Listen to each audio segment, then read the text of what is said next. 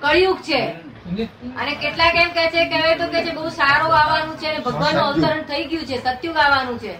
અને ભગવાનનું અવતરણ થઈ ગયું છે. તો અમારા જેવાને એમાં શું સાચું માનવું કે છે?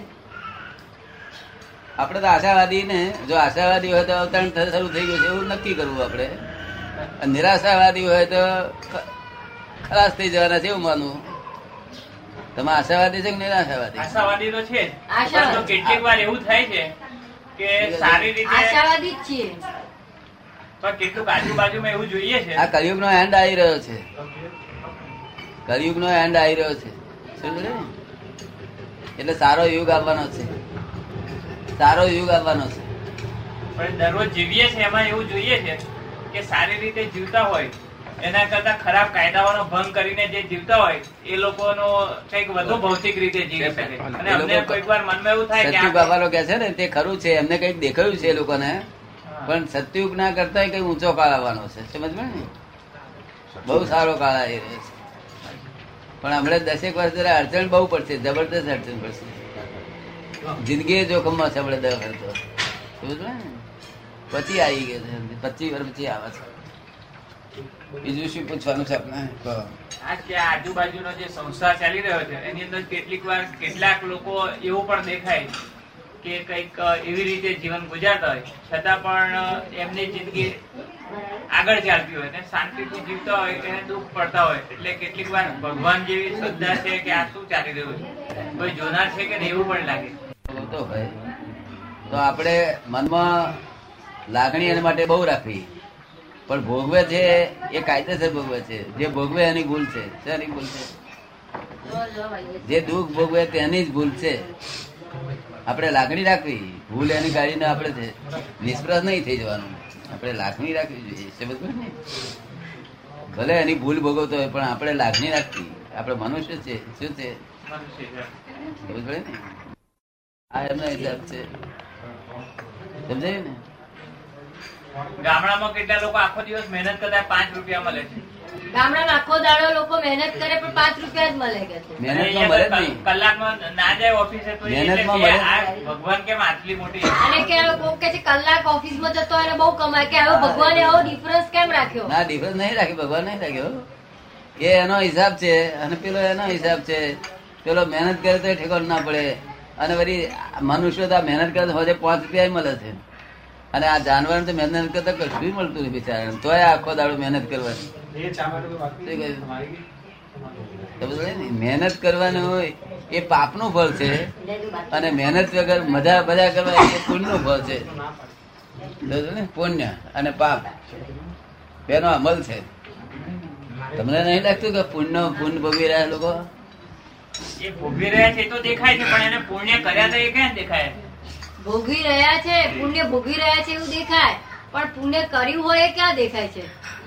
આ દેખાય છે ને કલાકમાં છે તે સાહેબ છે તે કેટલો પગાર જશે ભોગવે છે ઇફેક્ટ છે. એના બધી કોઝિસ ખબર ને? આ ઇફેક્ટ છે કે તે મજૂર માથે તગારો લે છે મજૂરો. તો એ હોજે થતે પેલા કંટ્રાક્ટર ને કે મને મારા પગારના રૂપિયા આલો. તારે જતો રહે ઘરે આવું. ગાડી મેળે મા- વળે પંદાડે મળશે હમણાં આજ નહીં મળે. ખાવાનું લાવવું હોય તો ના મળે. મહેનત કરતા ના મળે. ને? પેલા વગર મહેનતે મજા કરે છે. આપણા તરણ તરણ સિંહ જોર વડાપ્રધાન થયા છે આ હિન્દુસ્તાન લોકો થવા દેવા છે ને પણ એનું પૂન જાગ્યું છે. એ પૂન પરવારી જશે પાછું દાહી જશે શું કહ્યું? પુણ્ય કરવું. પુણ્યમાં પુણ્ય એટલે શું? કે આ જીવ માત્રમાં ભગવાન રહેલા છે. રિલેટિવ વ્યૂ પોઈન્ટથી આ ખોખા દેખાય છે અને રિયલ વ્યૂ પોઈન્ટથી ભગવાન દેખાય છે ભગવાન બધામાં રહેલા છે. હવે એ ભગવાન રહેલા છે ને આપણે ઝાડને કાપીએ તો ભગવાન છે તો તમારું પાપ બંધાયું. અગર માછલા કાપીએ, શાકભાજી કાપીએ, માણસોને મારીએ તો પાપ બંધાયું. એમ ભગવાને શું કહ્યું કે બધા લોકો નિષ્પાપ રહી શકે એમ નથી. માટે એમ કહ્યું મનુષ્યને મારશો નહીં, મનુષ્યને દુઃખ દેશો નહીં, મનુષ્યને ત્રાસ આપશો બીજી જગ્યાએ હશે તો ચલાવી લેશે. ને? માનવ ધર્મ સાચવો કે છે માનવ ધર્મ સાચવે તો બહુ પુણ્ય એવું થાય. માનવ ધર્મ જ સાચવે ને બહુ પુણ્ય એવું થાય. અને માનવ ધર્મ એ પશુતા વાપરે છે, એટલે પાપ બંધ થાય છે ને. પાછળ તને નથી દેખાતી? અણહકનું ભોગવી લેવા તૈયાર કરવું અહીંયા કોઈ? ઘણા અમદાવાદમાં? ઘણા ઘણા.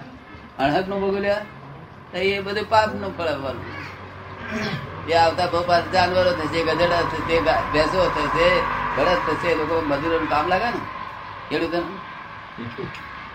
ખેડૂતો કામ લાગે ને? એ એ શેઠિયા અમદાવાદ ના શેઠિયા પાછળતા કરી છે તો ફળ પછી નહીં આવવાની.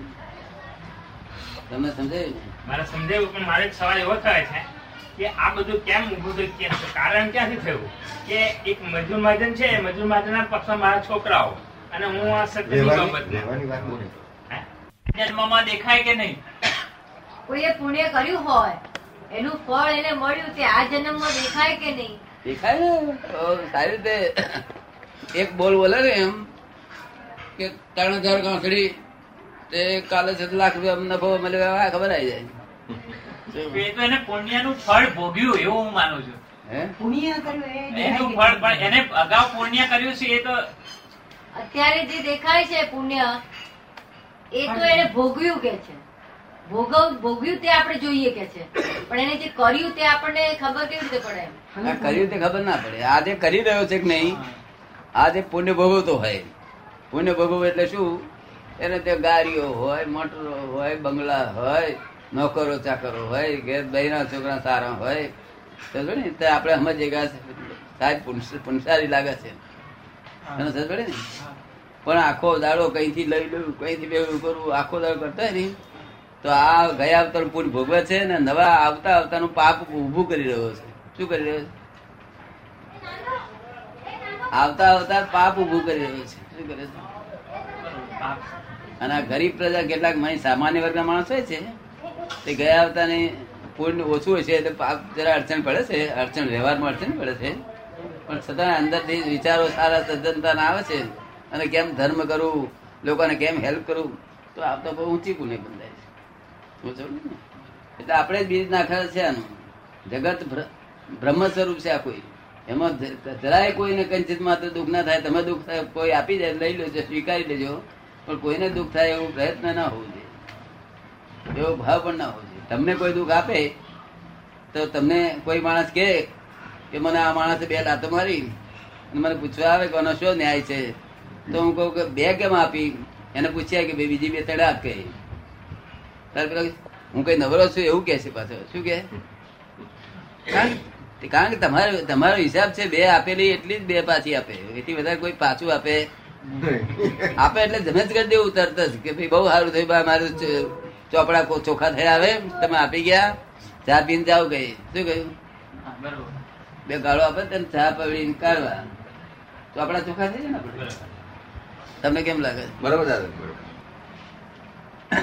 પછી નહીં તો પછી આપણે બે હાલી જાય.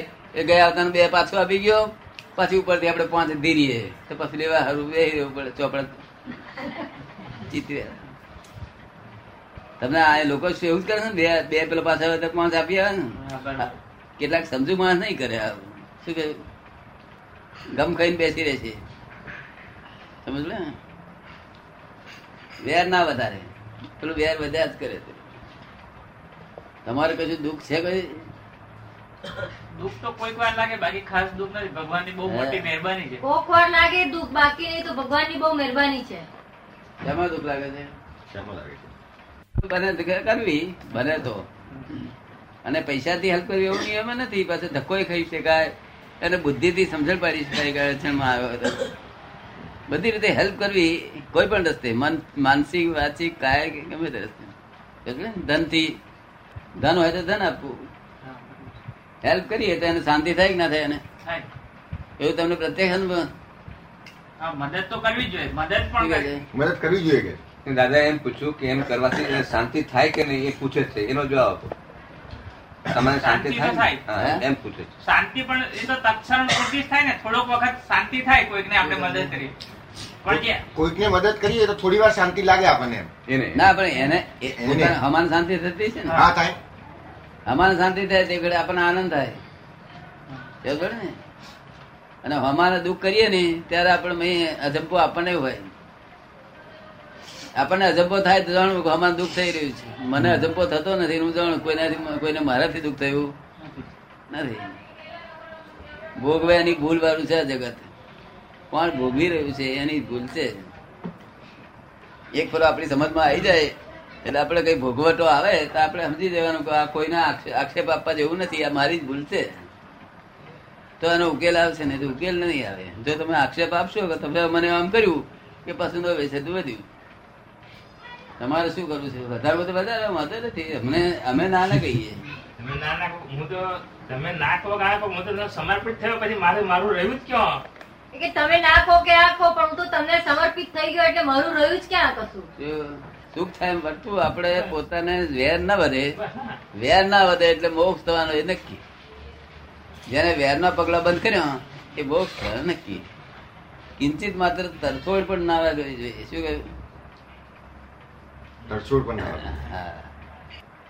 આમ ભીખ ભિખારી લોકો ભીખ માંગવા તેને તરછોડ ના કહ્યું?